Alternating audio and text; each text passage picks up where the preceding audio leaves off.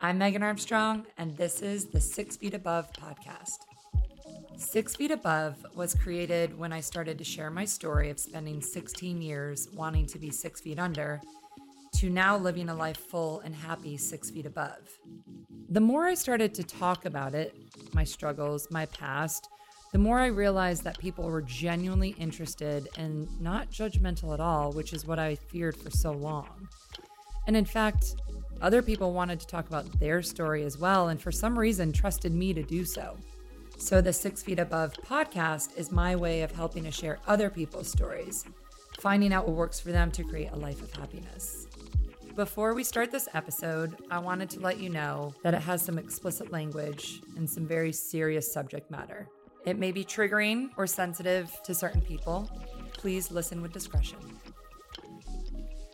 So, this episode is just a little different. I will not be the only host, so stick around until the very end where my producer jumps in to ask Heath a few questions from a male perspective. This is Heath's story.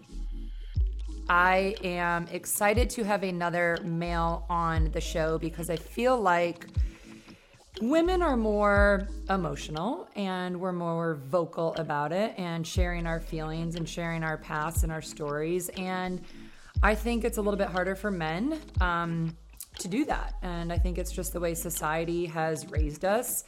And I'm kind of excited to be breaking that barrier. And I have with me a very special guest. His name is Heath Ward. Um, we've only known each other for a couple of months, but um, he's in the fitness community and he's one of the best personal trainers in Atlanta, if I do say so myself.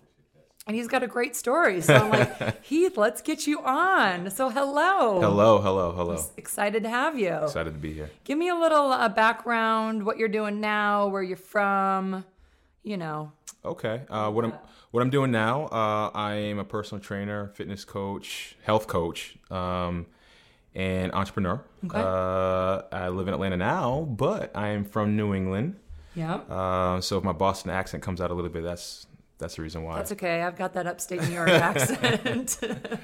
um, but yeah, so I love coaching, I love teaching, I love training, and I just love connecting people and just building healthy fitness communities here uh, in Atlanta. But fitness is it's fairly newer for you. Yes, it's fa- it's fairly new for me. I've been doing it for about mm, five or six years. Okay. Uh, I have like a ministry background and just like a corporate management background as well. But so I but I've still been dealing with people for a living for a long period. A long time, time. a long time. So tell me about your ministry background because yes, it's very different than fitness, but it's still that helping people, you know, theme.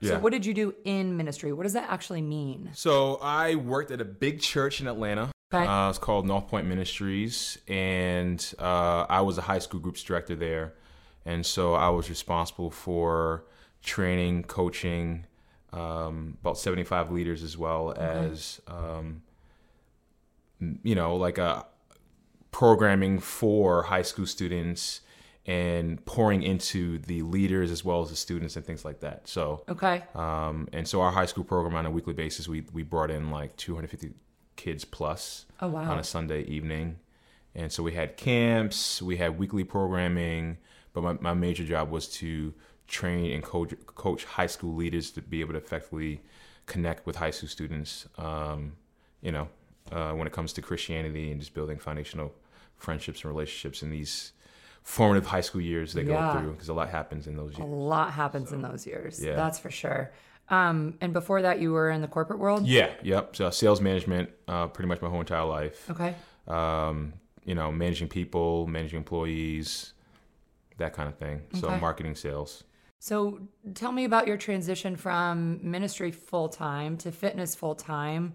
Um, what did that look like? How long did it take? Because I think you know, obviously I have a theme here with all of my guests. They're in the fitness industry, but yeah. that's who I connect with. Right. Um, it's not the most glamorous. It, it, doesn't pay the most. It is it is something that you have to really desire to be in, in and enjoy mm-hmm. to make it full time. So, you know, just for anyone out there that is interested in fitness, because we do talk a lot about it on the show, mm-hmm. how did you make that transition and who did you really rely on to support you in that? Yeah, let me back up a little bit. So I was just working in corporate America about five or six years ago, okay. and the reason why I got into fitness to, to begin with, with is, is, was because I had a high school student that um, was having a hard hard time. Uh, mm-hmm. Uh, he recently broke up with his girlfriend, and the reason why is because his girlfriend said he was overweight and fat. She said that to his face. Yes, and so that I, that broke my heart. Yeah. And he's like, "Heath, can you help me?" And I was like, "Of course." Okay, so you were working full time ministry. So yeah, no, no, I was in. I was working. You were corporate. Corporate at that time. Got it. Um, and you know, i have been in health and wellness my whole entire life. Yeah. Just you know, having a sports background and things like that. I was like, "Yeah, of course, I'll help you out." And uh, so I helped him lose weight, and I was like, "You know what? Well, might as well." make something of it in terms of getting the certifications yeah. and things like that. And so I started not only training him, but other students that wanted to just whether it's you know sports conditioning or sports training to get them you know ready yeah. for the upcoming football season or baseball season or whatever whatever it was. And uh, and then I you know by chance I just connected with some people. Um, through my relation through my relationships yeah. and I started working at Elite Edge okay. um, in the Chamblee area and I was there for a couple of years, and I was still just working in corporate. And then I do a lot of volunteer work through my church, as well, working with students yeah. and just you know Atlanta Mission and other different uh, organizations in Atlanta. And uh, the church that I was I was attending and serving with with the high school ministry, they reached out to me and was like, "Hey." You know, would you consider working full time for the church? Oh, and then I started okay. working for the church and I was still managing working in fitness. So I was at it for for a long period of time for about two and a half years. I was working full time at a church and working part time, training, coaching, uh, teaching classes here in Atlanta, yeah. coaching people, um, and it became just too much. Yeah. Um, yeah. And then so finally in March of this year, I left my uh, full time gig at the church and went full time into fitness. And the transition has been pretty seamless because I already had a pretty, pretty strong network Good here. Network, yeah. Uh, with clients, mm-hmm. and it was just a matter of just making myself more available, and it's you know it's been pretty seamless. But I, I, who I look to in terms of uh, peers and mentor, I would say like one of my best friends is Fred Smith, and mm-hmm. he's been in fitness for a while mm-hmm. as well. Um, yeah, so Fred I and I him. worked at Flywheel together when really? I first moved oh, here. okay, yeah. that's right. That's right. That's yeah, right. that was like right. six years ago. And so he's one of my good friends. So I kind of like you know when I kind of told him like, look, I'm looking to uh, go full time in fitness, and the only reason why is because I felt uh, I just felt called to like dedicate go all in in one of the one of the two things and i can still minister to people be relational yeah. and help people with um, their health and wellness physically but as well as emotionally and spiritually just as much as i could do working for a church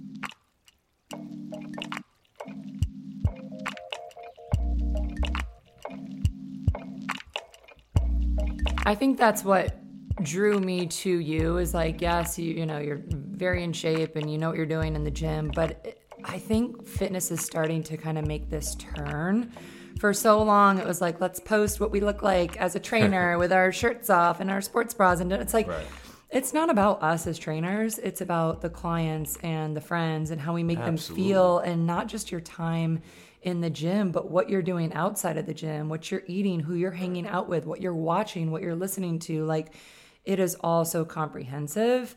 And I think you get that. There aren't a lot of trainers that get that quite yet. Like, hey, yep, here's your time. Here's what I'm going to charge you. We're in and we're out. Like everyone that trains with you, they have a relationship with you. Abs- yeah, absolutely. That so I pride myself in just investing in my clients. Yeah. You know, I want them. So my goal, you know, is I want everyone around me, my sphere of influence, whether it's a client or a friend or a loved one, I want them to be healthy. Yeah. Uh, not just physically, but like mentally and spiritually as well. Absolutely. Um, side note: so the guy, the kid that you helped yeah. lose weight. Did his girlfriend get back together with no, him? No, no, no, no, no, I so because like I wanted him to be healthy for himself. That's amazing. Uh, he moved on. Um, to you know, a, he has another current girlfriend right now. He's at Georgia State right now, doing wow. very well. He's uh, keeping the weight off. He's uh, he's doing he's he's good. You Very know, I have cool. A, you know, I have a great relationship with his family, so I check in with him every once in a while. And it's like if someone doesn't love you for who you are, no matter what weight you are, then mm-hmm. they're not they're not your one. They're not your one. That's okay. Move on. Um, so let's back up. You yes, fitness is is your um, current job, but. Yeah.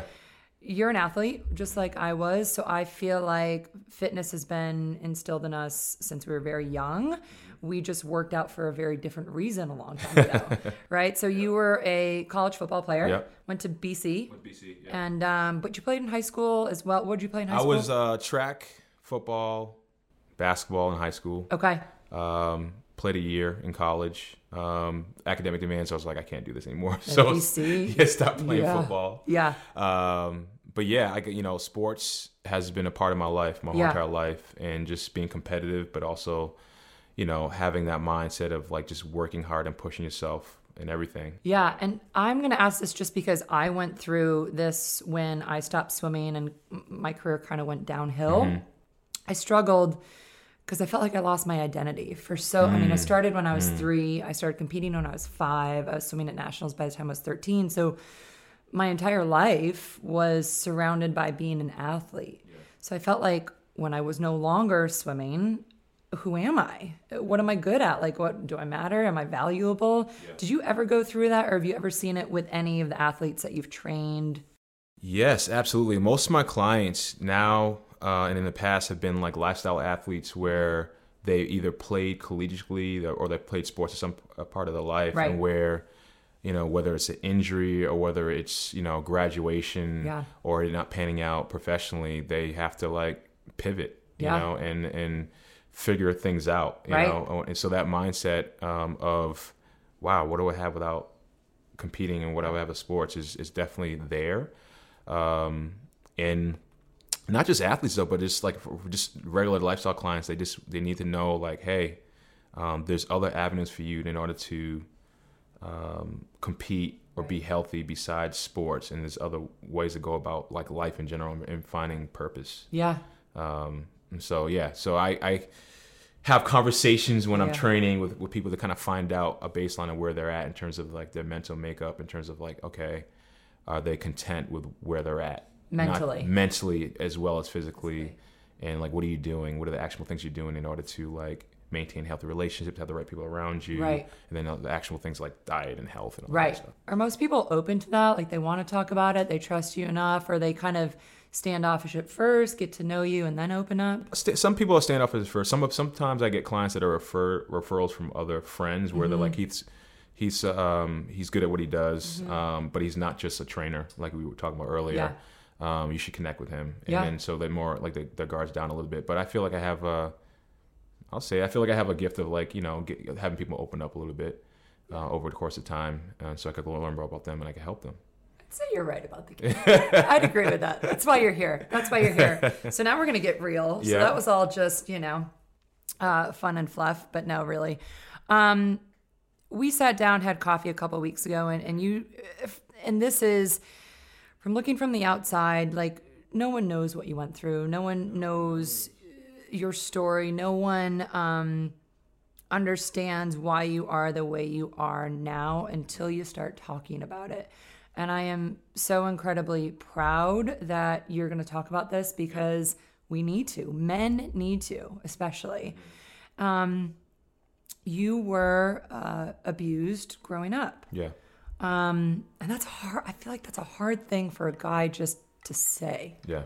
much less have a conversation about.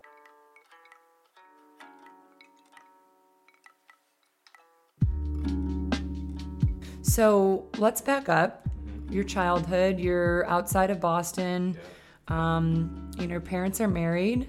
But Parents what's going married. on? Still married. still married, forty plus years. So what's going on between their relationship and then between what happened with with you and your mom? Oh yeah, so my preteen years, uh, my dad, um, he went through, uh, he battled cancer. He went through a, a big time cancer battle, and that was hard on our family Mm-hmm. because he was like, you know, the only person working when he was diagnosed with Right. a inoperable brain tumor some years ago, and it put a lot of pressure on my mom Sure. to kind of step up and work, um, and she just. Um, didn't handle it the best, Mm-hmm. and she was at that time she wasn't diagnosed yet, but now she's been diagnosed as like bipolar depressive uh, dep- and, and depression, suffer from d- depression, and so uh, I, as well as my sister, I have one sibling. She's like 11 months younger than me. We had to deal with a lot of physical and mental and emotional abuse from my mother during those years uh, when my dad was battling cancer and he was wasn't as present Right. physically uh, as well as mentally uh, due to some of the stuff that happened after that with him. Um, so she she uh, she broke a little bit. She broke down a little bit, but also Yeah. kind of we we suffered the consequences of that. Yeah. Yeah. So was that mostly probably from the the stress? I mean, had any of that occurred before he had cancer? No, you know, some things you just don't know it's there until like it's a trigger, right? Right, and right, so the, yeah. the trigger was, oh, I have to provide for my family. I have to step up as a essentially a single mom, Right. and deal with the pressures of life as well as um, you know do my best to, to provide for you know uh, two kids Yeah. uh, when my husband can't Can't do it. can't do it. Do you know if she experienced any of that growing up? Yes. Part of this whole story is that, you know, um, through uh, healing and restoration, um, you know, to the present, like I've had plenty of conversations with my mom to kind of discover some things about her relationship with her mother and her parents when she was growing up to the reasons why she's she is the way she is. Which doesn't make it okay, but it's like, Yeah. oh, now I get it. Now I know why you Mhm. did that because that's the way you were treated. Right, right. So, did you find yourself kind of having to step up to be the man in the family, protect your sister? Absolutely. You know, so growing up, having to protect my sister, whether it's in the house or in school, um, you know, I don't, they're listening to me right now, but I am a African American male, and I grew up in a predominantly, you know, Caucasian white area, and it was hard growing up. Yeah. You know, uh, especially uh, our family dealing with some of the things we're dealing with. We kind of, you know, um, are it was financially tough, Yeah. and so we went from a certain status until until we was it was really rough growing up So, you had to move out of the house. move out of the house yeah you know so you know we are pretty we started off as like you know upper middle class Yeah. and and then it just things changed once Mm-hmm. uh, my dad went through what he went through and my mom was just the sole provider and so we had to deal with a lot so just dealing with things at school dealing with things in the in the house uh, it was really challenging in my, my, my preteen and teenage years when I was uh, growing up in middle school and high school. So, that went on for several years with Mm-hmm. your mom. Yeah. Did anyone else know about it? Oh, not really. You know, my my sister was protected to a certain extent because she was younger, Right. And my dad just wasn't as present. He didn't know what was going on. Right. You never told like a counselor or teacher or No, anything? no, the counselor. What's a who could afford a counselor? well, no, like a school, a school counselor. School- yeah, so right, I, right. I kept you know I kept things under wraps. You know, just kind of internalized a lot of things, and I believed a lot of truths about myself Yeah. in those formative years, not knowing, you know, anything other Right, than that. anything So, different, like, anything different. This yeah. is what I deserve, or this is just what right, happens. Right. Yeah. So it's a lot of a lot of uh, my um, my experiences growing up kind of helped me at that time. It kind of like okay, this is how my self worth and Mm-hmm. confidence and you know self esteem was all built off of all my experiences growing up. You know, especially when it comes to like dating and relationships and things like that with with the opposite sex, and so Yeah. that plays a role.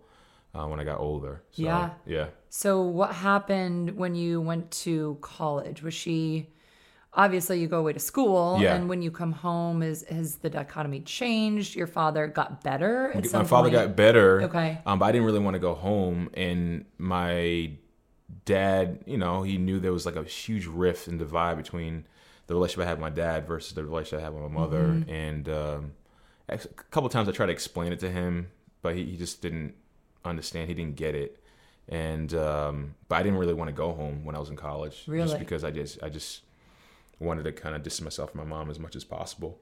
and he he wasn't receptive to it, or didn't. Uh, like when you say "mom did this to me growing up," or Well, I did never- you come I- out and say that? Uh, I said I'd said at some point like you know, you know, Dad, you know how Mom is, but I didn't go like I didn't deep dive into like some of the stuff I experienced, you know, when I was younger. Do you think it's because you didn't want to burden him with more than he had already dealt with?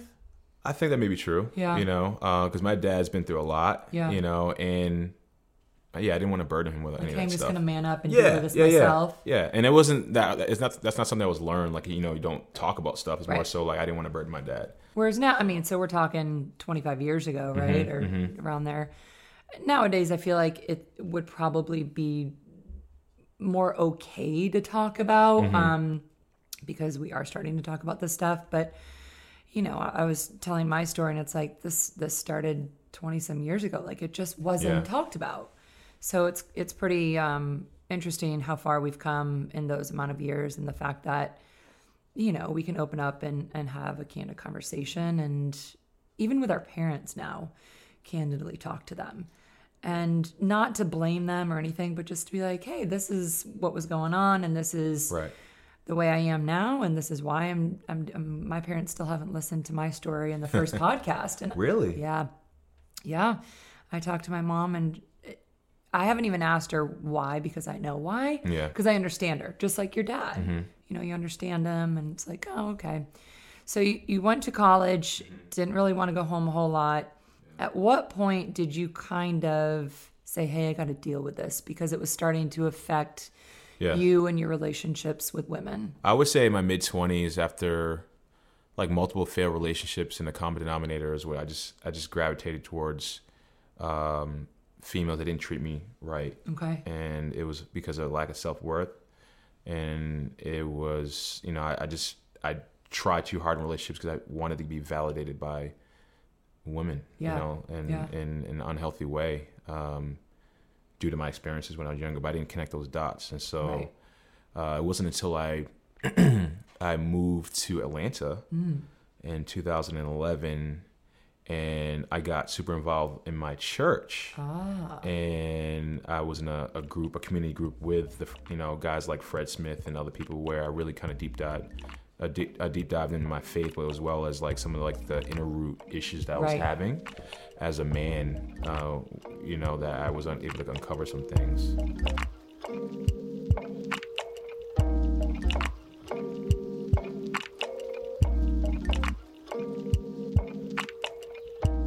I know that y'all have these small groups, and I know what goes on with girls, but like, do guys kind of open up and talk about this stuff? I, I think I, th- I think men work better in numbers, right? And so if you get a group of people that are on the same page, they want to improve their lives, you know, whether it's spiritually or just grow in Yeah. their faith or whatever. If you find the right guys and, and we work well, well with numbers, I think we we are we're more vulnerable, especially when we start sharing stories. So the way we do it, you know, you share a little bit about your personal story, and when when everyone everyone's sharing, it's like all right, everyone's guard is down, Right. Uh, and that's when people are more, you know, apt to open up and, and share things. And more likely to do it around a group of guys versus Right. a mixed group, men and women. Absolutely. Yeah, You that know, makes whenever sense. You, you know, you have a group of guys, you put, you put one female in there, it's Right. a mess, it's a mess up everything. I do want to rewind a little Yeah. bit because you you did go through a hard time in your in your mid late twenties Mm-hmm. Yeah. with with alcohol and yeah. um A lot of drinking, yeah. you know, um, the party scene. And, party scene a little bit. Yeah. It's just like, and it was, it just wasn't me, Yeah. you know, and, uh, and again, I was like struggling to, uh, find happiness and joy through the, the wrong, you know, in the wrong way. So, yeah, yeah, um, like I said, like you know, my faith has been a big piece of my life where um, it's kind of helped me get rooted in terms of like knowing my self worth and Mm-hmm. knowing that I'm loved by God and and things like that. Uh, without even if I didn't have any reconciliation or um, you know deal with like you know my, my mom and I would never reconciliated. I knew I was okay and I was loved by you know my God. you know? Yeah. So like th- those kind of truths were, was very paramount in my healing. but I process. can imagine to feel like you're not loved in that way by your mother has to be. I mean, that has to stay with you for a long time. Oh yeah, absolutely. So it's not it's not like an overnight type of thing. Yeah, yeah, I bet. Did you Yeah. confront her ever? Did you? Yeah. So like when I you know I took it, I took some breaks off for dating, you know, counselors, and really kind of went full throttle into um, seeking out healing. Um, and then once I felt really good about all that, yes, I went back and talked to my mom and and like, hey, mom, I- I'm not asking for anything of you, Right. but I just want you to share. I want to share with you what I experienced Yeah. and let you know that already that I already forgive you What was her response? and she was like, "Wow, like I'm sorry, and I didn't know. Yeah. Oh, well, I didn't know, but I didn't know realize how much it impacted you. Interesting. Because in the past, she's kind of like just brushed it off. Um, Right.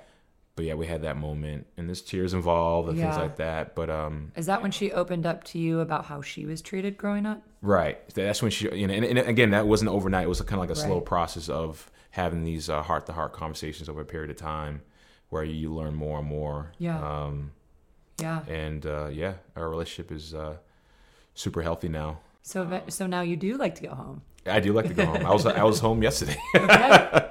just visiting the, the, the folks and things like that. Yep, yep. That's incredible. Um, so it's, I think that's something you said. It's a key point for anybody going through anything is it's a slow process to heal wounds of your childhood, teenage years, 20s, whatever it is. It is not overnight. And there are setbacks when you probably were on a really good, you know, for me, it was like I'd be good for like a week or two, and then something would happen to kind of trigger, trigger me and, and, and set back. And then it felt like, you know, two steps forward, one step back, but there's always one step forward then. So in those moments like your faith obviously helped you um what else helped you getting getting into fitness again or yeah i would say that um the bigger the bigger pieces that helped me were was, was a, a strong sense of faith my community is mm-hmm. huge and that's kind of like one of the pillars of what i do with fitness is right. like try to build so fitness community accountability in yeah. terms of like hey heath are you addressing this? Are you, you know, uh, are you doing that things to stay healthy? Yeah. You know, whether it's to talk to somebody, whether that's to write things down, whether it's the community piece, and just applying things that you know and you've learned over time in order to get your mind right. Right. Um, are you doing these things? But yeah, I would say faith, community, and accountability has been huge. But also, like, yeah, a lot of my um, you know, I channel all my little frustrations or rage or whatever you want to call it. Yeah. And uh, yeah, that's been fitness has been a big piece of that. That's your outlet. You know, my outlet, mm-hmm. yeah. Uh, it's been a, a, a, healthy outlet at that. There's a lot of unhealthy way to do things out there. Absolutely, no kidding. and so yes, I um I uh, when I was going through this whole healing process with my mom, it went hand in hand with and getting hurt. You know, I tore my labrum in my shoulder, so I was down and out physically, and so I kind of helped I built myself back up physically at that time.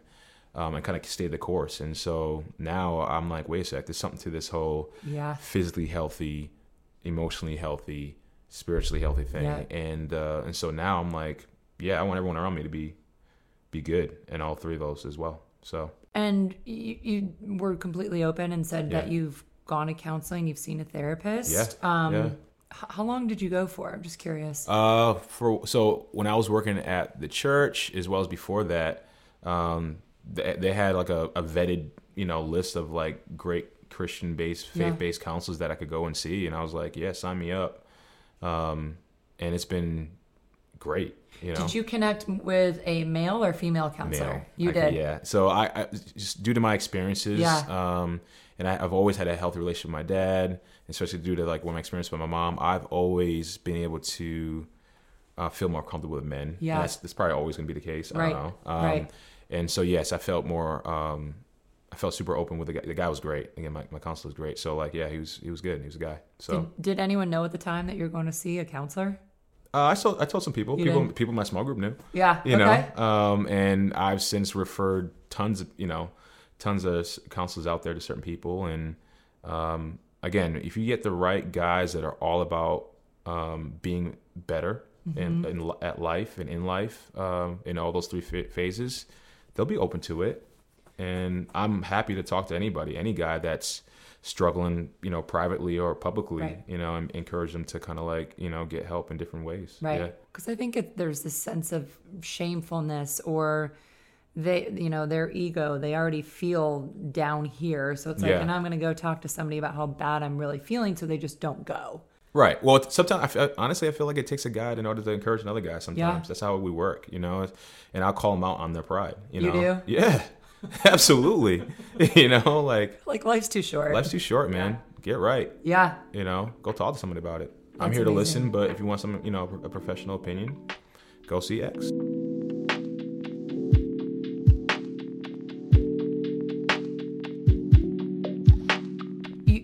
continue to kind of struggle with female relationships. You were pretty open with me about that. Yeah.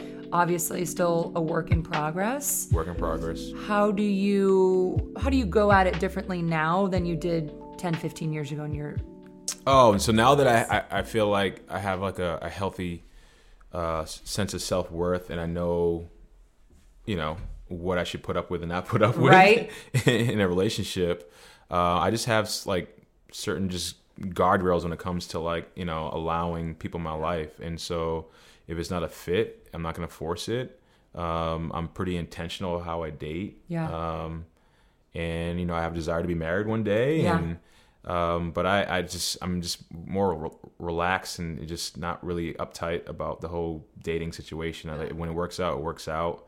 Um, but i'm not allowing anyone in my life that's going to disrupt the health of me, you know, yeah, um, yeah. based on what kind of energy they're bringing into a relationship or potential relationship. Right. I think that's so important because it's like, you don't need to be completed. You are complete the way Right. you are. Right. You want someone to level up. Yeah. Like I'm whole. Don't mess up that. Don't mess it up. right that's so important for Yeah. Mm-hmm. men and women to realize like hey you don't need someone else just to just Right. to you know you need a you need a good match and a good partner um you don't need you're not missing a piece in your puzzle and if you are then you got to figure that out first before someone's going to come along and you know actually be right there by your side. I i feel like um and we're both both northerners so i feel like I, I can say this but i feel like the south is a little different when it comes to dating and relationships. Like there's a, there's this expectation to have it all figured out by the time you're like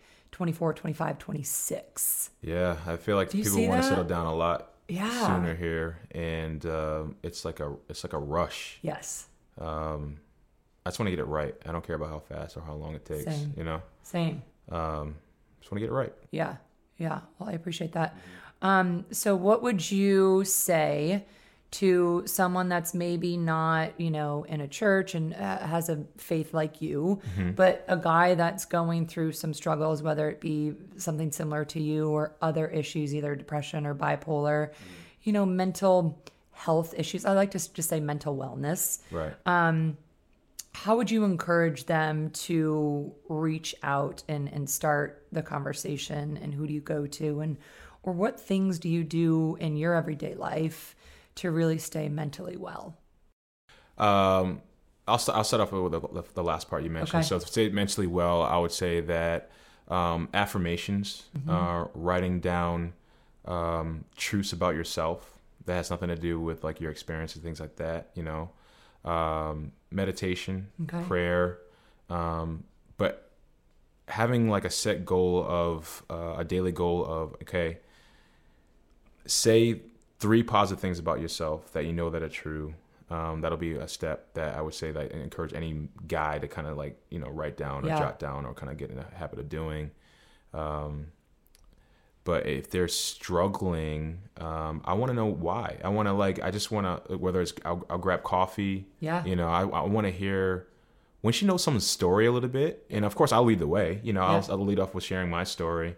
Um, it helps to kind of know why someone is the way they are. Yep. Um, and just ask questions. Yeah. You know about you know who they are, where they come from, their experiences. It sounds like for most people it comes down to those daddy or mommy issues, right? right right Um, but I and I'm, I'm and I'm an, I feel like I'm a natural encourager. Mm-hmm. So I just like you know, hey, I mean, I might not know this person really well, but you know, I see the potential pretty quickly in people. yeah Um, so just kind of like help encourage that person if they are, if they have identified like a gap in terms of their mental or spiritual health or even their physical health. Like, hey, you could get to this place. Mm-hmm. Um, based on experience, here's the way the ways I've I've, I've been able to do right it myself right and it's slow and it's slow. And if you need more expertise out here, talk to this person, talk to this person, connect with, you know, let's grab lunch, let's grab dinner. yeah Um, so yeah, either connecting with somebody else or myself. Well, again, I just want to build relationships with people so I can kind of learn more before I kind of like go into like the actionable steps of trying to help somebody. Right. You know? well it's like fitness like how do you change someone's body without understanding how it works first Right. So, understanding what they went through Mm-hmm. and why they are the way they are now to help them make these small little changes. And I mean, this happened to you before you were a teenager. So, how many years of that habitual thought process of I'm not worthy, I'm not worthy, I'm not Right. worthy? Like, how do you break that cycle? Well, it's not going to be overnight. It's not gonna be overnight. But you've got to start thinking those positive affirmations Mm-hmm. consistently. And you know, yes, there's going to be setbacks, but I love, I love what you said. Like, I'm gonna, I don't actually do that. Like writing this kind, of, and even like the same three things, so that those are like forced into your subconscious, right? So they just become fact. Um, I like that. That's a good. That's a good piece of advice. Um, but also, you know, really understanding that it's habitual. Yeah. So you need to be consistent, just like physically. Right. You got to keep doing it. Yeah. Whether it's fitness or whatever, you know, like practice makes perfect in terms of like habitual things you do in order to strengthen your mind as well as your physical body. And if it takes the rest of your life, then it takes your, the rest of your life to figure out. And at least you're moving towards positivity versus sitting over here on the negative side or, you know, playing the victim or Yeah. placing blame. Like you might as well try to change it if you're not happy with the way something is. Right? Effort. Effort. Effort. I love it. Well, you're inspirational. I'm so glad that you came into my life. no, you've been great. You're awesome. Well, I appreciate being vulnerable. Yeah. I think that's what it's going to take mm-hmm.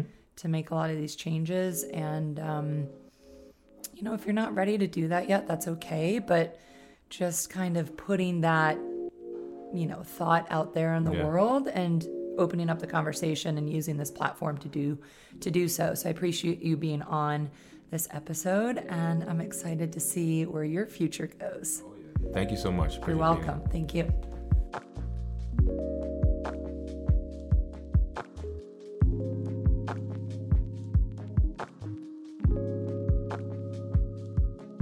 I've just realized as I get older, you start to, you know, realize kind of the the faults in the people you used to really, right. you know, hold to this uh, put on this pedestal, pedestal I guess, yeah. right? And yeah. and so, you know, what one of the things I realized was how much like aggression was a main form of communication in my family. That's not a bad thing. I mean, you know, it, it can be. It's great to get stuff done. Yeah. Um, you know, but a lot of times that's not the most effective way to articulate what you're talking about. It's definitely not a great way to get vulnerable.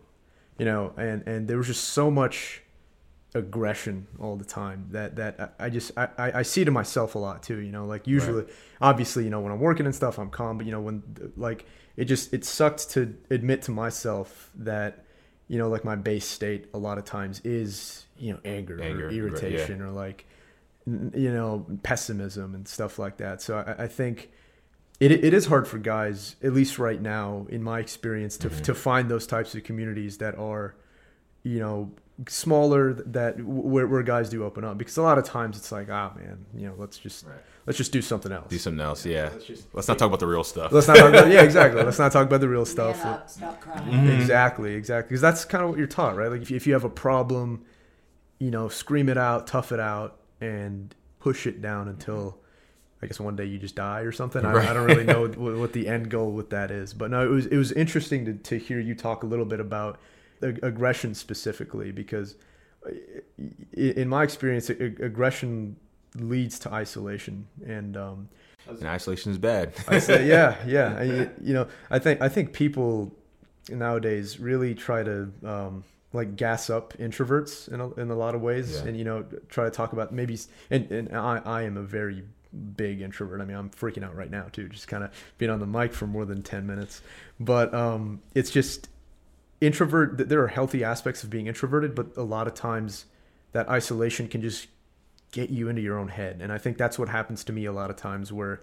if there's no one there to like pull me out and be like you're thinking like crazy people it's right. not that people don't like you or like it, you just you need somebody else there to just kind of pull you out of that hole you know and, and i think that's something that i i uh I, I've been dealing with, but but I wanted to know: Did you ever have those experiences where you kind of got into your own head or or you, you started having these like very irrational thoughts that you know you, you knew weren't true but you, it didn't matter? Right. What, I, I would say my, my when i was most unhealthy it was when i was super isolated on yeah. my own uh, acted on my own with no accountability or people checking on me mm-hmm.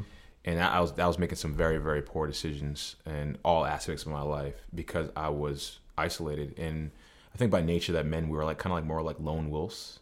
Yeah, um, there's that weird like you idealize that like I'm just gonna do this myself. Right. You know. Right. Wrong. Right. Whatever. Um, yeah. As long as you do it alone. Yeah, yeah. Yeah. Yeah. Yeah. And so it was more so like I like I knew I was like operating in a very poor behavior. Yeah. You know. Um, but it again it was pride. Yeah. Um, that was like, man, I can't. I don't even want to let anyone know about what's going on with me right now mm-hmm. because I'm. It's embarrassing. Um, mm-hmm. But then when you get when you get really really low, it, it came to a point in my life where I was just like, you know what? It's time. It's time. Yeah. I got to I got to switch some things up.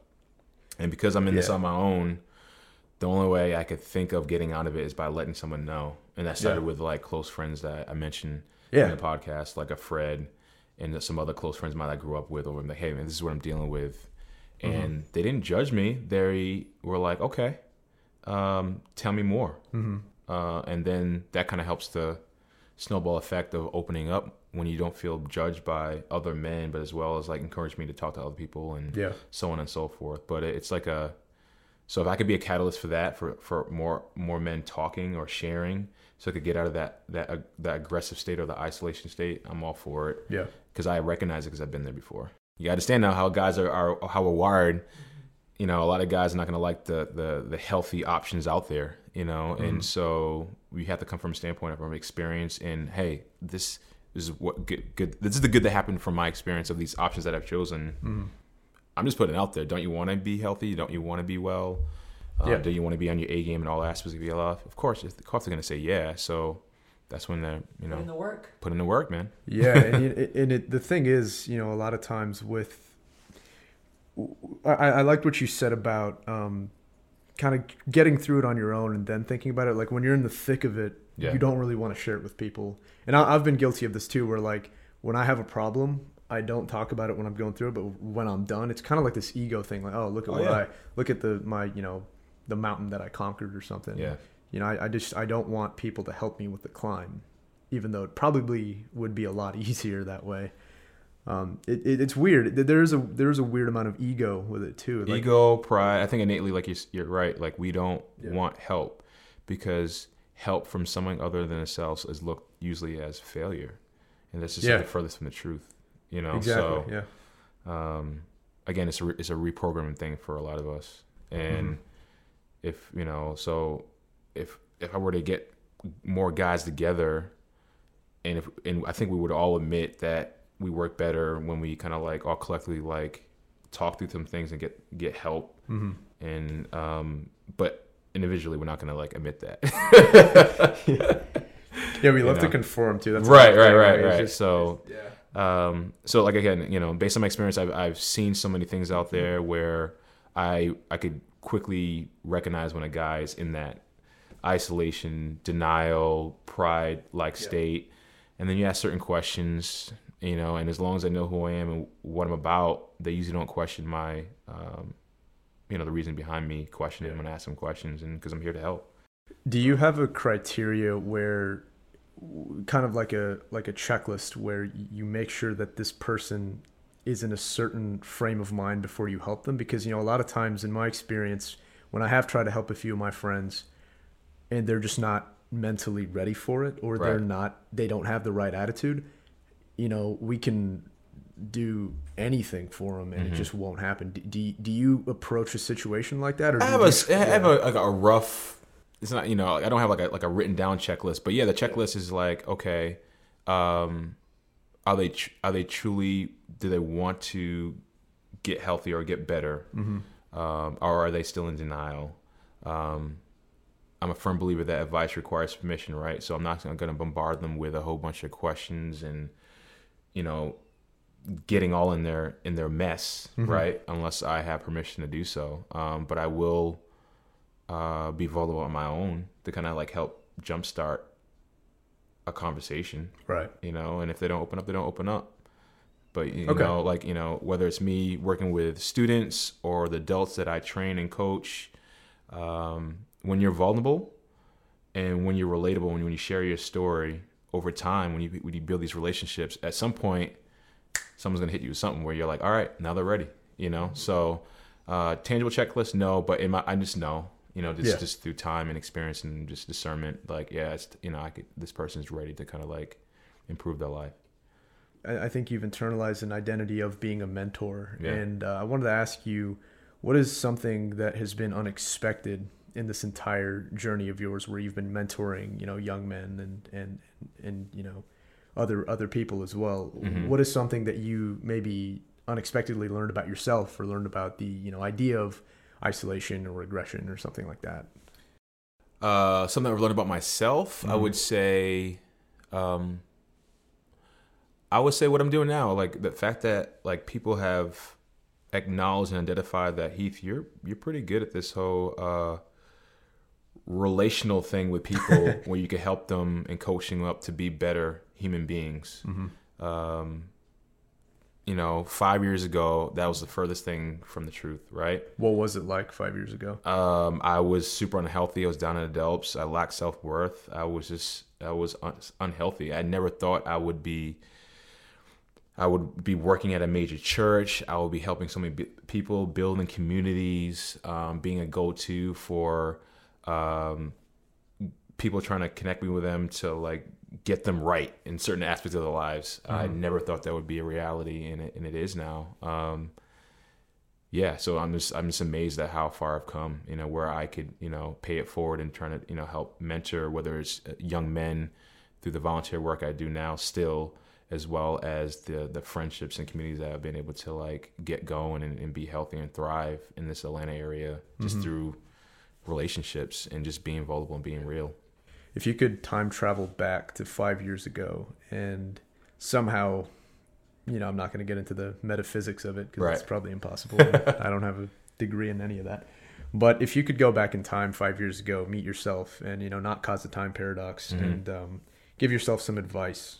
You know, w- what are some things that you would tell yourself? I would tell myself that be encouraged because all this pain, all this, all these experience are sharpening you and preparing you for something greater.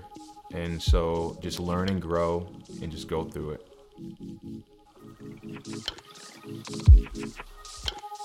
Thank you so much for listening to this episode of Six Feet Above. I'm your host, Megan Armstrong.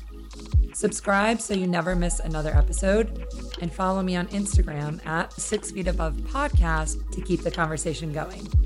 Tune in next week for a brand new episode. This episode is a product of Audiographies, produced by Denor Sapolia, edited by Jacob Smolian, and the music was by Keenan Willis, funded by yours truly. I'll see you next time.